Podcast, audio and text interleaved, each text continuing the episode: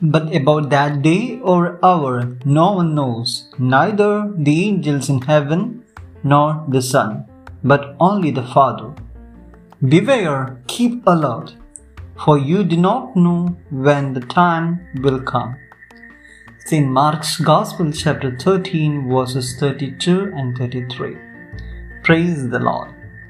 A long cherished dream or awaiting for a Savior of the world was fulfilled by the birth of the Lord.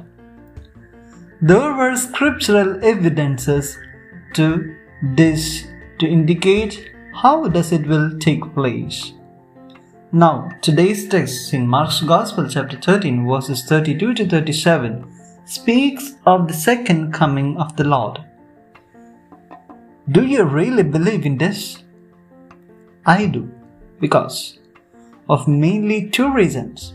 Number one, this is one of my faith which I profess every day.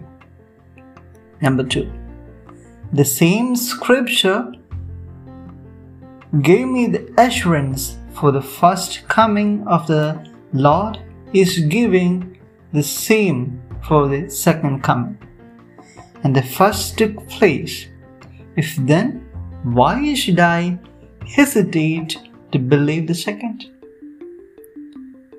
Be prepared for the second coming of the Lord.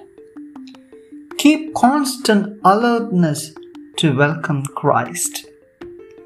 Jesus gave instructions not to any particular group, but for all.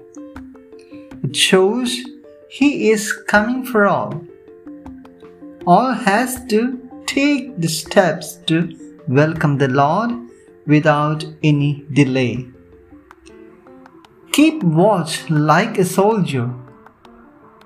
How do we know it isn't going to be today?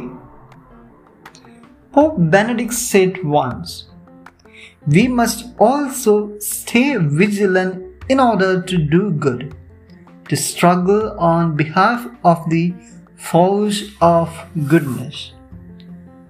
By saying this, he was asking every believer throughout history to remain awake to the reality of God and to the reality of sin. Let us stay awake, be alert to welcome the Lord. Amen.